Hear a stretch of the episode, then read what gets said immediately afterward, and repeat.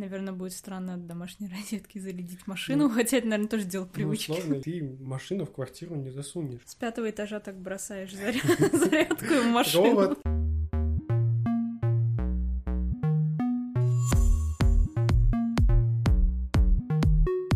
Привет, это новый эпизод подкаста «Среда» и его ведущие Виктория и Илья. Говорим о том, что нас окружает, интересует и беспокоит.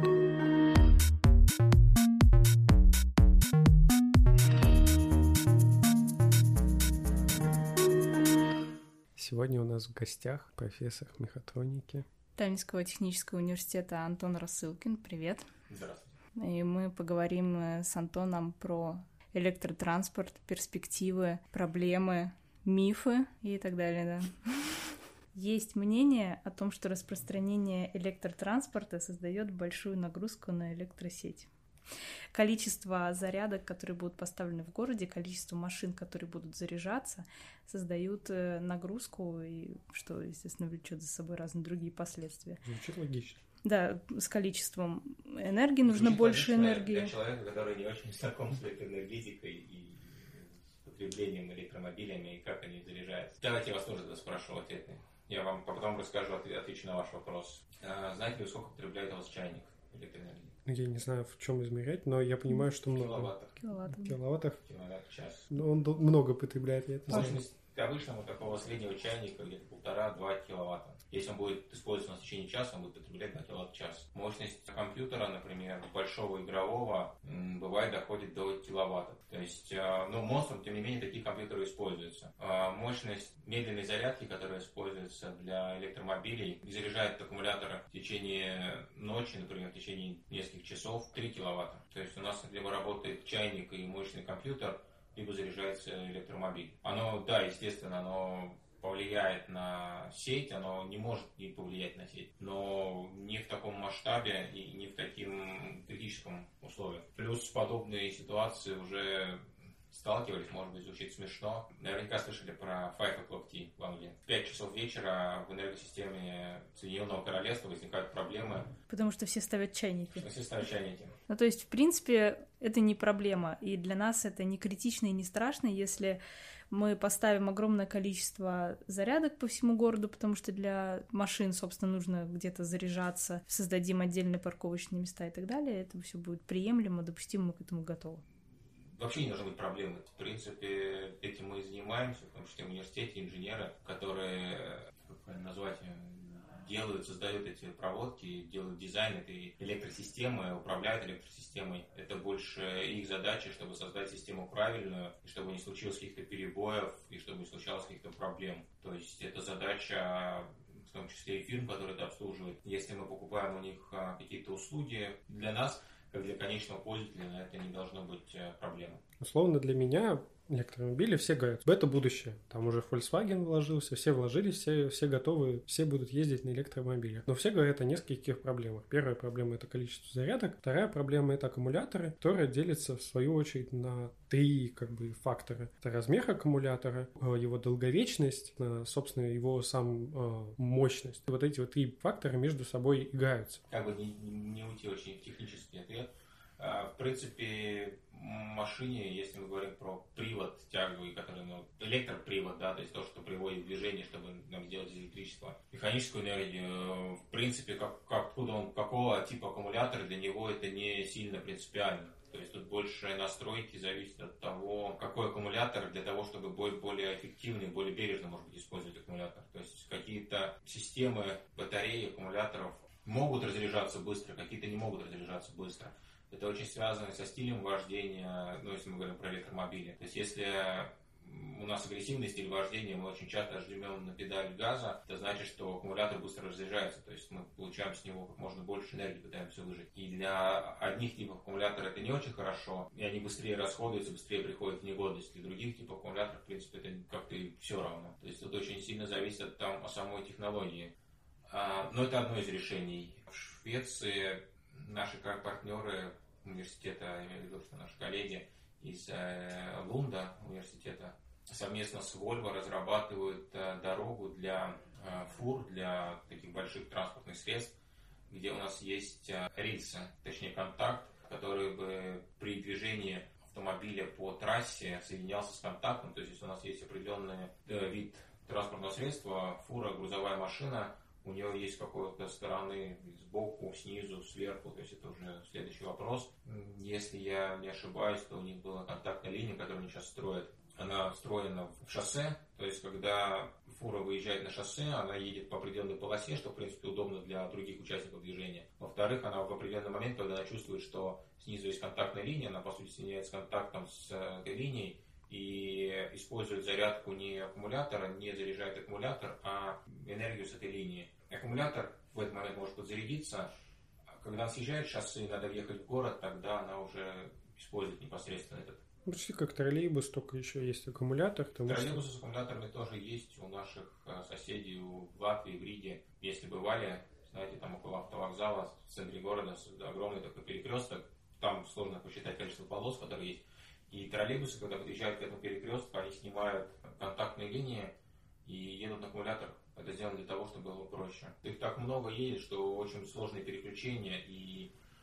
человеческий фактор. То есть, может быть, если что-то вдруг он встанет, не был, не задавал какой-то пробки движения. Другие способы питания тоже используются, например, такие как суперконденсаторы, используются на трамвайных путях во Франции. Что такое суперконденсатор? Да, тут, наверное, надо пояснить, что такое суперконденсатор. У нас есть конденсаторы. Это элемент электрической цепи. Они используются обычно там, там, где нужно выпрямить ток или что-то. Они накапливают энергию. Отлично.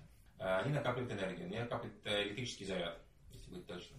По сути, заряд накапливается очень простым способом. У нас есть самые простые конденсаторы, выглядят таким образом, что у нас есть две металлические пластины, между ними находится какой-то диэлектрик, непроводящее вещество. На одной из пластин, если подать на него напряжение, набирается определенный заряд. Если вот такой взять конденсатор, как я описал, если взять как в качестве диэлектрика нашу Землю, сделать две пластины размерами с Землю, и попытаться зарядить его, емкость получится меньше одного фарада. Суперконденсаторы, они используют в качестве диэлектрика специальные материалы, он имеет особенные пористые системы, заполненные своим диэлектриком. Емкость таких суперконденсаторов может быть сотни и даже тысячи фарад. Поэтому он называется суперконденсатор, то есть он как конденсатор, но при этом емкость у него очень большая. Такое устройство, как суперконденсатор, то есть как накопитель энергии, он работает, по сути, так же, как аккумулятор. То есть мы также заряжаем аккумулятор, также заряжаем суперконденсатор. Разница заключается в том, что суперконденсатор намного быстрее заряжается, но также намного быстрее разряжается. По-моему, в Страсбурге, в центре города, сделана такая трамвайная линия, чтобы не портить внешний вид контактными линиями. Исторический центр города. Трамвайные остановки очень близко находятся друг к другу, там буквально двести-триста метров. И когда стоит на остановке трамвая, он заряжает эти суперконденсаторы. Потом, когда надо двигаться, заряда хватает для того, чтобы толкнуть, сдвинуть с места, чтобы он поехал, доехал до следующей остановки, на следующей остановке затормозился. Во время торможения можно перезарядить конденсатор, попытаться использовать определенный вид торможения. И плюс еще, опять-таки же, во время остановки, пока пассажиры ходят и выходят, подзарядить конденсатор. И опять-таки же, до следующей остановки этого хватит. Обычный пользователь, он не должен на это обращать внимание, тогда это сделано самым лучшим способом. То есть он, грубо говоря, как бы выталкивает трамвай до следующей остановки. То есть вот он настолько быстро заряжается, настолько мощно, что этого хватает. Да. Можно ли сравнить коэффициент полезного действия вот такого электродвигателя или суперконденсатора с обычным двигателем внутреннего сгорания? Нет. Совсем разные применения, совсем разные функции, совсем разные вещи. То есть их можно сделать так, чтобы суперконденсаторы использовались вместе с двигателем внутреннего сгорания. И в какой-то момент помогали двигателям внутреннего сгорания. И таких примеров тоже очень много. В порту есть большие краны, которые поднимают контейнеры с кораблей, ставят их на фуры и дальше отвозят. Угу. Года четыре назад в порт Муга обратились к нам с такой просьбой, что у них а, есть двадцать пять или двадцать семь а, старых кранов, которые потребляют а, в час двадцать семь литров дизеля. Ну, цифры, может быть, я ошибусь, но, скажем, двадцать семь литров дизеля. И есть два новых крана, которые они купили, которые потребляют восемь литров дизеля. И по новым кранам было из технических документов, они поняли, что там использовали суперконденсаторы э, как дополнительные источники, и можно ли было бы эти суперконденсаторы применить для старых кранов, чтобы опять-таки же уменьшить столько же в три раза, то есть довольно значительное потребление дизеля.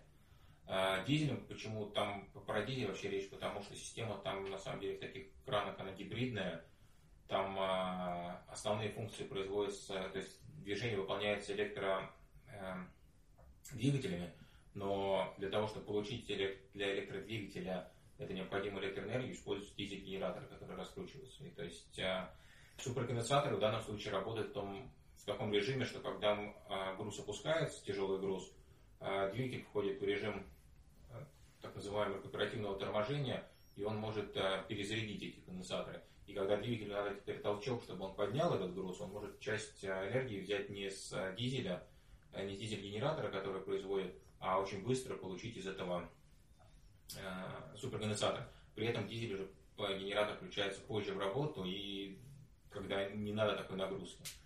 А, плюс, если мы говорим про дизельные и вообще двигатели внутреннего сгорания, у них самые... режимы энергопотребления, самые режимы, которые больше потребляют, как раз э, старт и остановка, ну, остановка меньше, да, но старт, то есть когда мы запускаем, э, больше всего происходит потребление. Поэтому, например, и расход топлива в городе больше, потому что, чем на шоссе, потому что в городе чаще тормозим, чаще разгоняемся. Ну, логично, автомобиль имеет вес, и его надо толкнуть. Вот, а если этот толчок будет проходить при помощи какого-то дополнительного устройства, которое бы помогало двигателю больше, значит, будет, автомобилю будет проще, да, то есть и по такому принципу работают многие гибридные системы, и вот я привел пример с краном, очень много, те же самые дизель-локомотивы, которые у нас называются, да, ездят по Эстонии и так далее, они на самом деле гибридные, то есть у них тяга идет тоже с электро, электродвигателя. Наверное, хотела спросить, пояснить про рекуперативное торможение. Режим рекуперативного торможения – это режим, когда электродвигатель, который установлен в электромобиле или в гибридном автомобиле, работает как генератор. При определенном режиме использования он может вернуть часть энергии назад в аккумулятор, подзарядить его. А обычно такой режим возникает, когда автомобиль тормозится при определенных условиях, с какой-то скорости сбрасывает скорость до какой-то скорости. При этом э, такой режим, он не очень долгий, то есть он режим торможения. Основная функция автомобиля – это тормозиться. Да? То есть, если есть возможность, она заряжается. Как правило, если мы говорим про электромобили, если мы говорим про гибридные автомобили, все производители, они, как правило, упоминают про этот режим, они говорят, что да, он такой есть у нас, и мы можем перезаряжать, подзаряжать аккумулятор. В лаборатории, если мы искусственно создаем такой режим, мы можем добиться, например, тридцать процентов того, что у нас тридцать процентов энергии торможение будет возвращаться назад в аккумулятор. На практике же, к сожалению, эти цифры порядка десять-пятнадцать процентов, и это связано с манерой вождения, это связано с изоляцией на дороге. То есть, как я уже сказал, такое торможение, оно может хорошо работать в определенных условиях.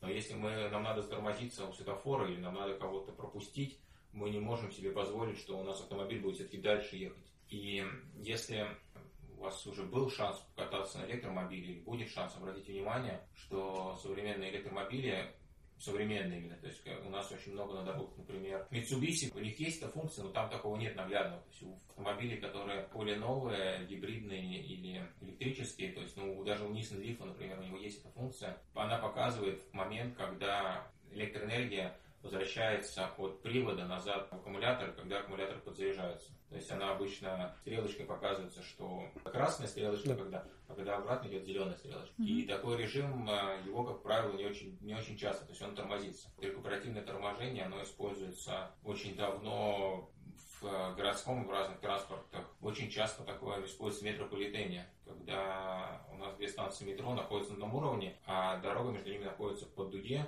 И получается, когда у нас поезд метро а, начинает ехать, он немного идет вниз, а, разгоняется, при этом ему легче разогнаться, то есть он разгоняется больше, пересекает нижнюю часть, скажем так, этой параболы, идет вверх по инерции, и в тот момент, когда он начинает тормозиться, он а, переходит в режим рекуперативного торможения, он тоже создает эту энергию. В метро такие вещи очень часто используются, потому что поездов в метро довольно много, ну, обычно системы, где используются метрополитен, города очень большие. В Европе многих, в России такие метрополитены есть. Плюс такие системы используются даже в некоторых других транспортных средствах. Интересный пример – троллейбусы в Крыму. Там очень горный масштаб, ландшафт очень горный, и те троллейбусы, которые идут с горы, они как раз могут работать в таком режиме, производить энергию.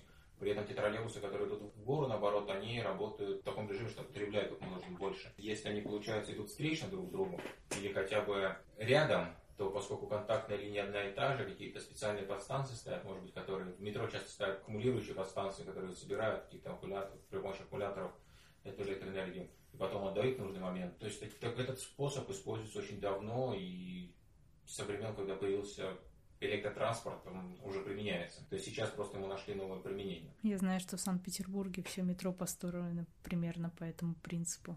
Не только в Санкт-Петербурге, они много где. В той же самой Франции, в Тулузе. И там, кстати говоря, у них метро без водителя. По сути, как лифт, только который двигается в горизонтальном направлении. Да? То есть у нас водителя как такового нету, потому что все эти туннели, они снабжены дополнительными датчиками.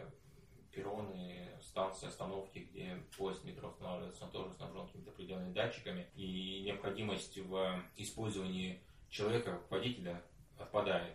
Но на самом деле это не значит то, что становится меньше рабочих мест, не значит то, что люди, которые работали водителями метро, у них стали вдруг без работы. На самом деле люди, которые обслуживающий персонал, какие-то, которые, может быть, следят за этим датчиком, за состоянием и работоспособностью, такого персонала даже еще больше. То есть это такие автономные транспортные средства, они, это не, не означает то, что они занимают место какого-то там человека, и человек остается без работы. Ну, то есть водители, грубо говоря, сменятся на специалистов по автоматике, которые будут нужны, чтобы это все регулировать. Да, да. Если теряется одна специальность, да, то появляется другая, которая, может быть, появляется более востребованной. Ну, грубо говоря, человек из-за руля или механизма управления, собственно, транспорта просто пересядет за компьютер и по-прежнему будет управлять транспортом, но уже по-другому. Следить, скажем так, да. Ну, ну, может быть, даже когда ты управляешь. Да, ну, почему? Помогать да. Регулировать систему. Очень многие люди, они, им не нравятся электромобили, не знаю почему, но они говорят о том, что электромобили, если условно посчитать весь тот вредный выброс, который происходит при разработке, при создании аккумуляторов, их последующей переработки, он больше, чем, условно, если взять обычный двигатель внутреннего сгорания с обычной машиной и использовать его. Это правда ли? Первый вопрос. И будет ли это меняться? Условно, будут ли в будущем аккумуляторы более экологичны? Сложно ответить на этот вопрос, потому что можно ответить на него и так, и так. То есть в зависимости от того, что какую версию вы хотите услышать.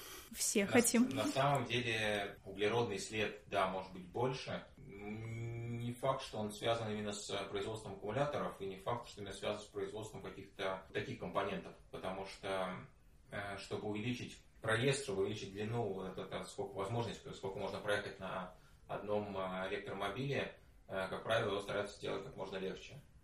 А для этого используют а, как можно более легкие материалы, в частности алюминий. И на самом деле больший вред природе наносит производство алюминия, потому что а, алюминий он очень энергозатратный и очень вредное производство тоже алюминия. Смотря как считать, смотря где считать, то есть да, в принципе, если очень захотеть, можно в любой, то есть можно сказать, что да, больше, можно сказать, что да, меньше. С точки зрения того, что оставляет какой след, ну, любая деятельность человека и даже бездеятельность человека, она оставляет след. Опять-таки же, если ставить это как главную причину, то, скорее всего, нет, потому что можно всегда найти способы это уменьшить, всегда найти способы это сделать лучше. Противников электромобилей очень много, и очень часто это связано даже с тем, что меняются привычки.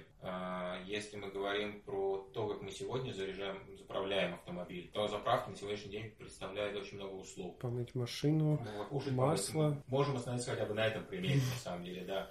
У нас как люди, ну, сегодняшний человек, например, надо поехать куда-нибудь съездить, едет долго, опа, бак заканчивается, зашел, заправил полный бак, ой, надо самому заправиться, взял хот-дог, взял кофе и дальше поехал. И, как правило, человек, который ест хот-дог и кофе за рулем, он больше сосредоточен на хот-доге, чем на, на вождении. На вождении. Тут, конечно, хорошо, когда есть искусственный интеллект, который помогает поддержать дистанцию, держит прямо в полосе, и еще начинает пищать, если какой-то там сбоку или сверху начинает лететь птица. Но при этом это не очень безопасно тоже. Если мы говорим про электромобили, чтобы их подзарядить. Многие как раз вот говорят о том, что зарядка длится долго. Да, если и упоминать про зарядку, о которой мы говорили, что да, три киловатта-час, она длится, может, зарядка такая до восьми часов, может быть, больше, в зависимости от емкости аккумулятора, в зависимости от параметра, в зависимости от того, насколько надо зарядить. На сегодняшний день есть и быстрые зарядки, есть и сверхбыстрые зарядки, которые сейчас устанавливаются все больше и у нас в Эстонии. У нас первые зарядки появились пару месяцев назад буквально. Очень много их останавливают в больших странах, таких как Германия, на шоссе, для того, чтобы человек, который едет на шоссе, не съезжая шоссе, мог бы там за семь минут, например, подзарядить автомобиль. Тут немного связано с теми привычками и с теми способами использования автомобиля. То есть, опять-таки же, если мы говорим про вот эту подзарядку, то, что вставить пистолет и зарядить, это как раз именно та вещь, к которой человек привык.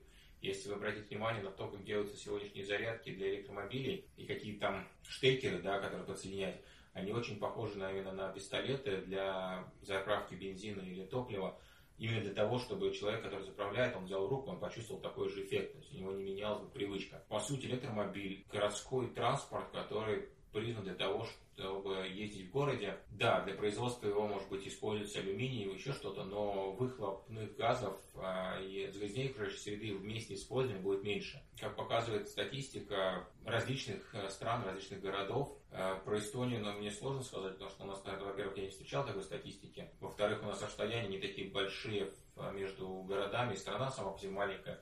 Например, в Германии обычный водитель на рабочей неделе, по-моему, проезжает не больше сорока километров в день, а на выходные проезжает не больше шестидесяти километров в день.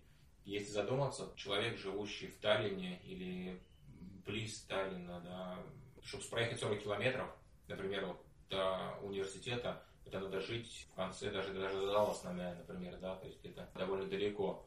Если человек на выходные, почему связано с тем, что больше приезжает, да, едут какие-то загородные дома, какие-то шоппинг-центры, магазины, магазины на сегодняшний день они тоже такие большие, что и плюс оснащены заправками. То есть, как правило, приезжая в магазин, в любой торговый центр у нас э, в Таллине есть места, где можно подзарядиться, при этом в магазине сейчас э, в торговых центрах есть и кино, выставки, и много магазинов, мест, где можно поесть, отдохнуть, заняться с детьми чем-нибудь. За это время автомобиль может зарядиться. То есть, действительно, потребность в автомобиле, чтобы проехать, ну, вот часто слышу, например, да, тех, кто противники электромобилей, например, мне там надо через сто километров, сто пятьдесят километров перезарядиться.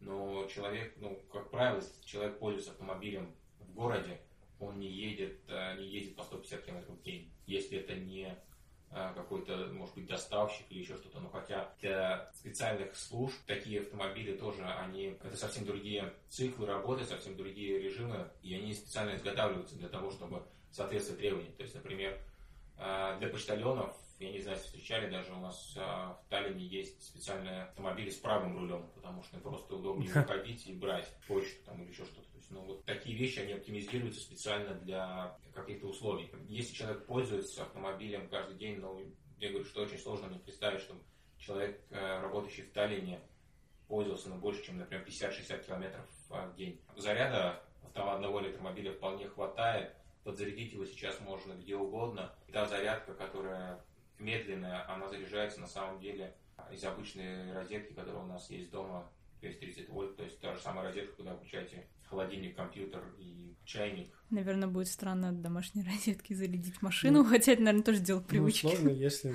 у нас большинство жителей Таллина и большинства городов, они живут в квартирах, и ты машину в квартиру не засунешь. С пятого этажа так бросаешь зарядку в машину. То есть я имею в виду, что мне кажется, что большинство людей живут в квартирах. И если он хочет заряжать свою машину, получается, ему нужно договориться со всем квартирным товариществом, оплатить услуги того, чтобы ему установили эту зарядку, потому что он не может просто кинуть провод, потому что его или, или украдут, или еще что-то, или просто соседи скажут, что он нам мешается, убери его. Или ему приходится тогда искать работу, где рядом с ней находится уже заправка. Например, я знаю, что там в Уильямс-Сити много таких электрозаправок, тогда я буду знать, мне нужно работать в Уильямс-Сити не потому, что я там хочу работать, потому что у меня там есть зарядка. Получается, что человеку, ну, я постепенно у нас все больше и больше зарядок. Я, например, помню, мы, у нас э, летний лагерь по дебатам, он проводит в Ноа-Ротсе, то есть это рядом с Хапсул, это очень такое далекое место. Полуостров, да, рядом с Хапсул. И... Ну, недалекое. Ну, в смысле, она недалеко от Таллина. Недалеко от Таллина, но все равно не ожидаешь там взять и встретить две заправки для электромобилей, которые, правда, как я понимаю, ими пользуются социальные работники для своих вот этих Mitsubishi, поэтому они там и стоят. Но, условно, какое-то развитие есть. Но вот получается, это девяносто процентов людей у нас живет в квартирах, где такой возможности все равно нет. На самом деле, те зарядки, которые, их на самом деле в Эстонии у нас триста шестьдесят восемь, по-моему, быстрые зарядки, они... У них есть две функции, они могут зарядить либо очень быстро, часа за пол, полностью пустой аккумулятор, либо за два-три часа, то есть в зависимости от того, какая, какой режим выбран. При этом у нас очень много зарядок по всем различным парковкам, торговым центрам. Юниверсити это не, это, скорее всего, ну, один из примеров. У нас в центре города, например, подземные парковки под Вабунсвеллик, она точно так же снабжена такими зарядками, заправочными станциями. Какие-то парковки, которые... Парковочные дома, если смотреть около порта, например, да, они тоже все снабжены, такие, в порту есть такие зарядки. В принципе, зависит от того, что, конечно, где работает человек и что ему надо от работы. Да. Если человек работает в центре города, то есть я бы на самом деле посоветовал ему больше ездить на автобусе, потому что это удобнее. И по тому количеству пробок, которые есть в городе, да, у нас, может быть, не самые большие пробки, но все равно это некомфортно и неудобно. В университете у нас, например, тоже есть несколько способов, возможностей зарядки, и в пятистах метрах от университета вот именно таких вот быстрых зарядок штук пять или шесть. У нас здесь есть парковки именно для электромобилей, но рядом с ними нет зарядки. Я всегда думаю, почему так? Но... А то есть труе. А то это, если ставить туда зарядку, она немного будет портить внешний вид и исторический внешний вид университета, который не очень хотят видеть, скажем, просто выглядит, выглядит нелогично. Нет, на самом деле парковки у нас есть, например, зарядка для электромобиля на парковке под библиотекой. В Институте электроэнергетики и мехатроники мы получили зарядку тоже вот эту сверхбыструю. И сейчас определим, куда, определяем, куда ее можно поставить так, чтобы она была и для нас интересна, чтобы мы могли проводить какую-то научную работу. И плюс пользователи электромобиля могли бы заряжаться на ней. То есть я могу парировать тем образом, что человек, который хочет заниматься спортом, например, ему для этого не обязательно иметь спортзал дома, правда? Ведь он может пойти побегать еще куда-то. И здесь та же самая. То есть если у человека есть желание именно пользоваться электромобилем, он найдет способ, он да? найдет способ его зарядить. И опять же, говорит про вообще автомобили. Очень много у разных автомобилей есть разных поклонников. То есть я, например, знаю, что люди, которые сели один раз на САП, например, они не хотят садиться на другой автомобиль, потому что они говорят, что это самое лучшее. Люди, которые сели на Volvo, на другую шведский автомобиль, тоже говорят, что нет, я только буду на Volvo ездить. Другие люди меняют автомобили каждые полгода и говорят, что ему все равно, главное, чтобы вот... Чтобы ездила и ладно. Да, то есть это все зависит от привычек, все зависит от того, что, как и почему. И, как правило, те, кто говорят против, они не пользовались и не знают, и на самом деле, ну, электромобиль это совсем другая вещь, это совсем... Оно выглядит как автомобиль, оно называется автомобиль, но по сути совсем другое устройство, да, то есть это все равно, что сравнивать мобильный телефон с обычным домашним телефоном на проводе. Они оба звонят, у них есть определенные функции, но с дискового телефона нам не выйти в Инстаграм и не поставить лайк в Фейсбуке, потому что у него нет просто этой функции. Здесь тоже должно прийти такое понимание, что... То, как мы используем электромобиль, то, для чего мы используем электромобиль, это все-таки не совсем то, как мы привыкли, может быть, использовать обычный автомобиль.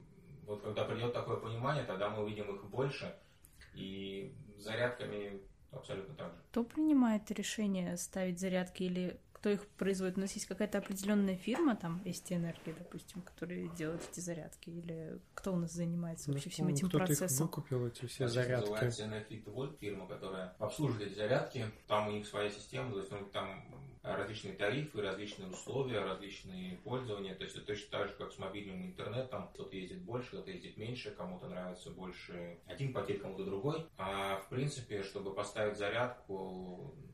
Ну, если какая-то организация хочет поставить у себя зарядку, почему нет, они могут запросто поставить. То есть, если я живу, допустим, за городом в частном доме, я могу позвонить в НФИТ и сказать, ребята, поставьте мне вот зарядку во дворе.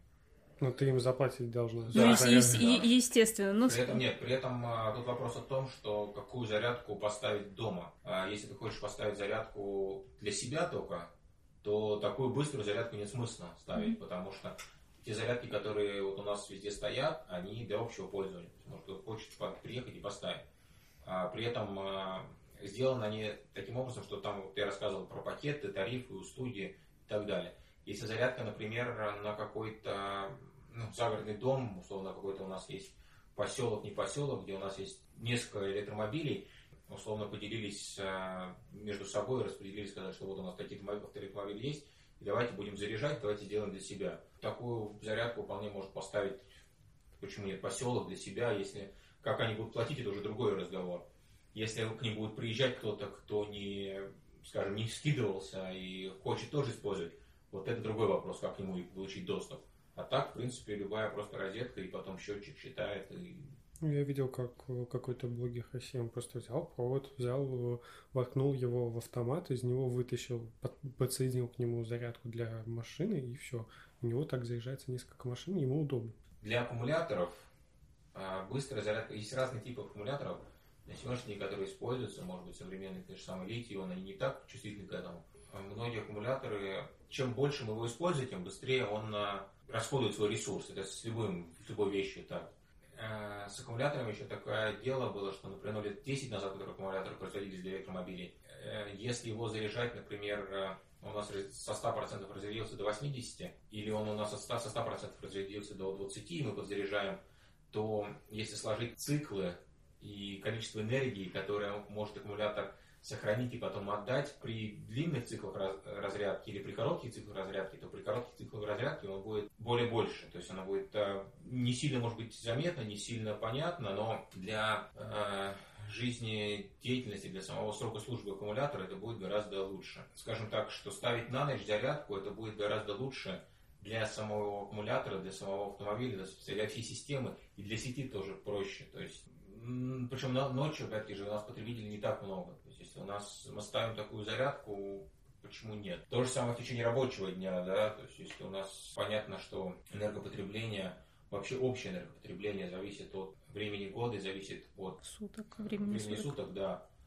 Вряд ли кто у нас сейчас включает свет на ночь и очень долго все держит, потому что еще в двенадцать уже солнце светит, светло, без проблем. Зимой в пять часов уже свет надо включать, это надо учитывать. И такие вещи тоже, они учитываются и на электростанциях, и учитываются системы электроснабжения. Понятно, что если у нас появится больше электромобилей, мы... надо будет это учесть, но опять-таки же это учитывается, это не... проблема, это факт, как надо принять. А вот аккумуляторы, они, вот я правильно понимаю, что сейчас все, все используют почти литий-ионные аккумуляторы для автомобилей конкретно, и постепенно появляются какие-то новые технологии, или они вряд ли появятся?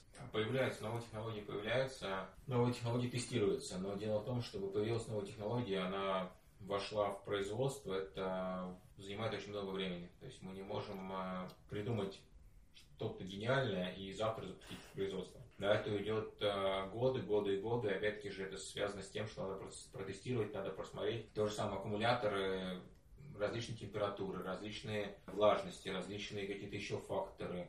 То есть их может быть очень-очень много. Даже у нас в университете на самом деле есть ученые, которые занимаются разработкой аккумуляторов. У них есть новые типы, новые способы аккумуляторов, которые показывают хорошие результаты. Для того, чтобы довести это до конечного пользователя, на это уходит время. И литий-ионные аккумуляторы, которые сейчас используются, да, много где, они были придуманы не, не вчера. Получилась возможность, появилась возможность их использовать как можно лучше, использовать как можно больше, поэтому они сейчас используются, да. Ну и эффективность самой литий-ионных аккумуляторов даже условно там десять-пятнадцать лет назад была совершенно другой, то есть сама технология, которая кажется нам старой, она на самом деле уже совершенно новая, и нельзя сказать, что вот это два аккумулятора, они одинаковые, просто потому что они литий-ионные, на самом деле это совершенно другие уже технологии. Это как с телефонами. В частности, вот с аккумуляторами и с активным использованием вообще вот таких вот вещей в современном мире, в том числе электромобилей. Опять-таки же, электромобиль – это не что-то, что появилось вчера. Самые первые автомобили, они были электромобили. Просто потом а, они ездили на очень маленькие дистанции, и было неудобно их использовать. А когда пришел двигатель внутреннего сгорания, им стало проще пользоваться, потому что топливо легче получить. использовать. Получить тоже ну, несложно. И поэтому из этого получился хороший бизнес, и это, этим мы пользуемся, это очень удобно. А с электричеством одна большая есть проблема, мы его э, не можем надолго сохранить. То есть электричество производить легко, пользоваться им легко, но мы должны производить столько, сколько мы потребляем. Плохая привычка у человека, да, что с автомобилем опять-таки же связано, что мы, когда я хочу, я пользуюсь автомобилем, и я так привык. Да, но опять-таки же, если мы сравним такие автомобильные транспорты, например, с электротранспортом, взять трамваи, которые питаются от сети, трамваи, в принципе, все равно, когда ходить, и эффективность, они не загрязняют среду, и много факторов, да. При этом вся инфраструктура трамваев, она довольно сложная и дорогая, и если ее сделать, ну, почему, например, не продлить трамвай до классными, до мостами и так далее. Столько ли людей будет им пользоваться, чтобы это окупить, и это все вернулось назад. То есть у нас, если сейчас посмотреть трамваи, да, они очень бывают иногда битком забиты, но на, по сути, на самом деле, та часть людей, та масса людей, она не такая, она большая, потому что там центр города сконцентрирован. Если мы возьмем там Ласнами и Мостами, тогда гораздо сложнее получить ту массу людей. Пики будут, да, утром, вечером, но, в общем, в обед у нас будут трамваи полупустые. По-моему, как я недавно читал, что исследования последние показали, что в Ласнами есть смысл строить трамваи. Может быть, не сейчас, может быть, чуть позже. Но это так, это уже... Эта идея по поводу строительства трамвая в Ласнами, она идет очень давно. С момента появления. С момента, да, проектирования Ласнами. Ее сразу не построили, значит, вряд ли в ближайшее время построят, потому что много очень факторов. И еще раз говорю, что это очень, да, недешевая инфраструктура. На самом деле очень печально, что у нас троллейбусных линий становится меньше. Но опять-таки же связано с тем, что пользуются людей мало этими, ну, троллейбусами, а инфраструктура дорогая. Если бы было больше бы людей пользовались троллейбусами, тогда бы их никто не заменял, никто бы не... Сейчас городской таллинский транспорт, поскольку они ответственны за перевозку людей в городе, они поняли, что им дешевле использовать какие-то новые автобусы, которые гибридные и на газу работают, чем использовать э, троллейбусы, потому что троллейбус это, ну, не только то, что вот мы видим, в чем мы едем, но это вот эта вся инфраструктура, это и линии, это и подстанции, это и персонал, который обслуживает эти подстанции, те же самые линии, они устаревают, их нам должна, они должны обслуживаться. Не видели, например, часто, да, такие линии, они обслуживаются по ночам, когда люди не ездят, не используют, когда на дороге меньше людей. Опять-таки же, это тоже дорого, потому что тем, кто обслуживающий персонал, им надо платить за то, что они работают по ночам. То есть там очень много таких экономических факторов, которые влияют на это все. Десять, ну, условно, много, не много лет назад, но я помню, что были когда-то еще двигатели, которые работали на водороде, условно, они... использовали водород, они его соединяли с кислородом, получалась водичка и энергия. Если очень легко, ну, очень поверхностно объяснять, и сейчас эта технология вообще не используется, или вы про нее не знаете, или... Потому что мне просто интересно, может быть, я пропустил ее мимо ушей, она уже там где-то вообще а используется. Называется топливные элементы, она используется и на сегодняшний день тоже очень активно. В частности, в электромобилях отличается технология, ну, по сути, по... Я уже говорил сегодня, что для самого привода, для самой части, которая производит механическую энергию из электричества, получаю, и без разницы, какое что дает ему электрическую энергию, будь то батарея, будь то линия электропередачи, или будь то топливный элемент. Топливный элемент, по сути, он себя представляет что-то типа батареи, которая, да, заправляется водородом, происходит химическая реакция, выделяется тепло, и за тепло перерабатывается, превращается в электроэнергию. перерабатываются. Да. Топливные элементы, они используются очень много где, они у нас в университете тоже есть какие-то примеры, станции. У нас в институте тоже есть, например, микрогрид, микросеть, которая в качестве одного из источников питания, из источников электроэнергии использует также этот топливный элемент. В Тарту очень сильно они, у них химическая, это вот институт, химическая часть университета, они тоже очень активно работают над этим. Автомобили такие есть, если посмотреть крупных производителей на рынке бэ эм вэ, Volkswagen, Opel, не знаю, Nissan, Toyota, что угодно. У них у всех есть концепты водородных автомобилей. То есть, по сути, это электромобиль, у которого стоит топливный элемент, который производит из водорода, смешиваясь с кислородом, производит электроэнергию. Там все, наверное, снова упирается в инфраструктуру. Потому что... Упирается очень сильно в инфраструктуру и упирается очень сильно в водород.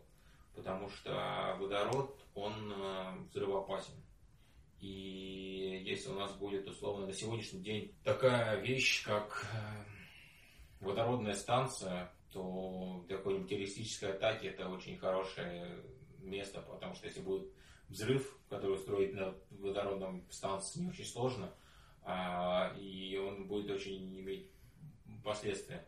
Но работа ведется, ведется работа в том, как можно сделать такие топливные элементы как можно менее взрывоопасными, как можно уменьшить их температуру, который, при которой они работают. Лет шесть назад на одной из конференций я видел доклад Итальянского университета, они сделали самолет на топливных элементах.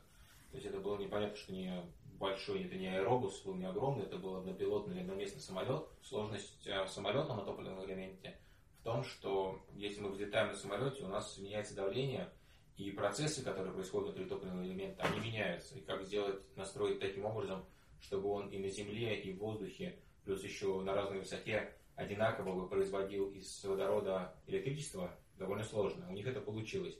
То есть это был первый прототип, который они показали, это первый эксперимент, это было шесть лет назад.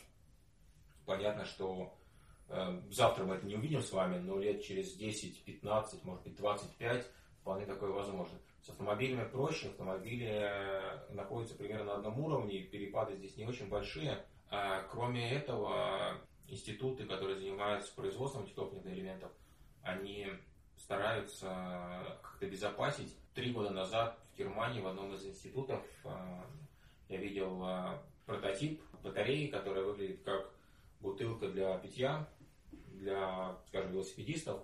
И смысл был в том, чтобы она именно была такая, как бутылка для питья, для того, чтобы велосипедист или велосипед у нас с электродвигателем, и в качестве аккумулятора используется такой топливный элемент, он вставляется именно в бутылку, в подставку для бутылки, и человек, который пользуется этим велосипедом, он вставляет его просто и едет на нем, чтобы не использовать какие-то другие аккумуляторы.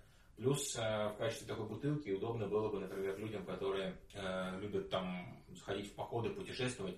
Сначала человек едет на велосипеде, помогая себе при помощи электродвигателя, плюс каких-то режимов, опять-таки же мы вспоминаем про рекуперативное торможение, что можно подзарядить эти аккумуляторы. Топливные элементы в том числе позволяют, некоторые из них различные технологии есть, но некоторые позволяют из электричества также делать водород, то есть как бы процесс он двухсторонний, можно из водорода делать электричество, из электричества делать водород. Человек, который путешествует, он сначала проехал на этом велосипеде, а потом он полез куда-то в гору или пошел пешком, при этом он может использовать этот э, топливный элемент как дополнительный источник питания, чтобы подзарядить свой телефон или еще что-то. Кто у нас в Эстонии самый главный по электротранспорту? Кто в первую очередь этим занимается? ТТУ или все-таки НФИТ? Или, ну, то есть, кто будет виноват, когда наши улицы заполонят электроавтобусы?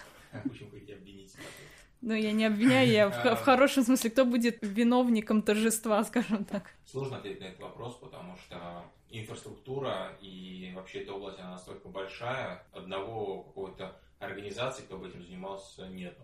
В ТТУ мы пытаемся следить за этими инновациями, мы пытаемся быть в тренде, в топе, мы постараемся следить за тем, что появляется, мы стараемся создавать что-то новое, делать какие-то такие вещи, которые бы мы могли, чтобы наши студенты, которые заканчивают, могли бы использовать и знали, и понимали, не боялись бы этого. При этом без поддержки каких-то энтузиастов, без поддержки людей, каких-то крупных компаний, государства тоже это сложно реализовать.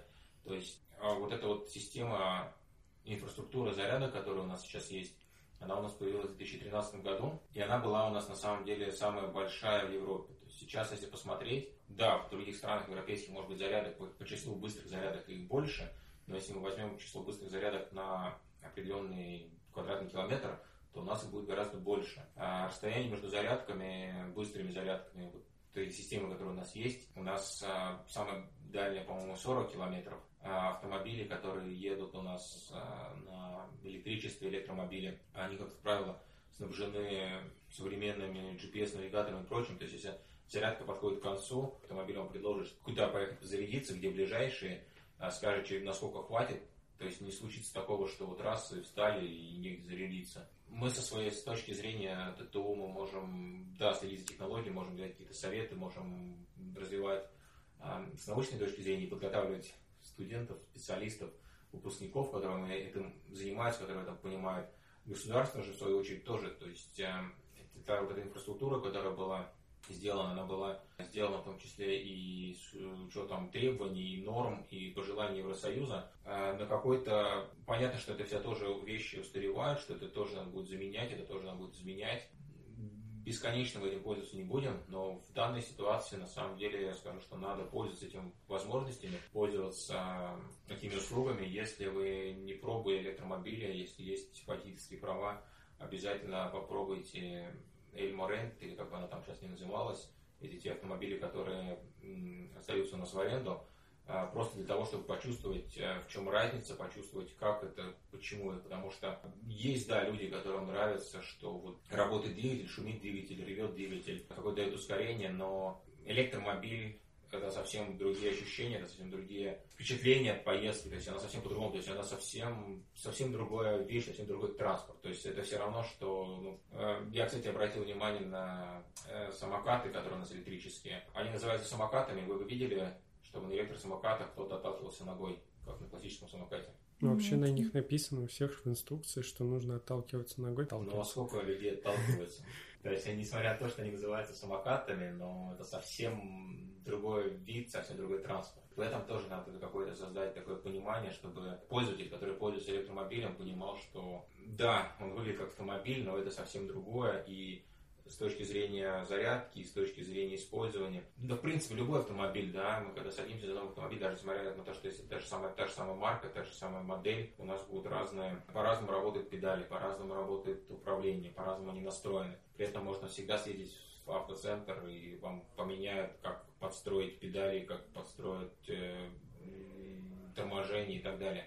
То же самое с электромобилем, его можно также построить, поменять, переделать, ну, скажем, те... те впечатление, которое вы приезжаете, получаете от езды, она двигателя не слышно, она работает тихо, ускоряется по совсем по-другому, быстрее, тормозится быстрее, то есть к этому тоже надо привыкать. То, что автомобиль работает тихо, это тоже возникает проблема. То есть для жилого района это хорошо, что он не шумит, да, нет товарищей, которые там газуют под подъездом. Для животных опасно, что животные могут не слышать. И есть даже сейчас ставятся специальные динамики, колонки в электромобиле, которые имитируют реальное транспортное средство. Условно, можно взять, скачать приложение и на электромобиле выбрать звук, например, Феррари или Порша, или еще что-нибудь. Можно трактор взять, если кому-то нравится, какие предпочтения. Сейчас я знаю, что в обычные машины встраивают в динамики специально звук двигателя, чтобы человеку больше нравилось ездить.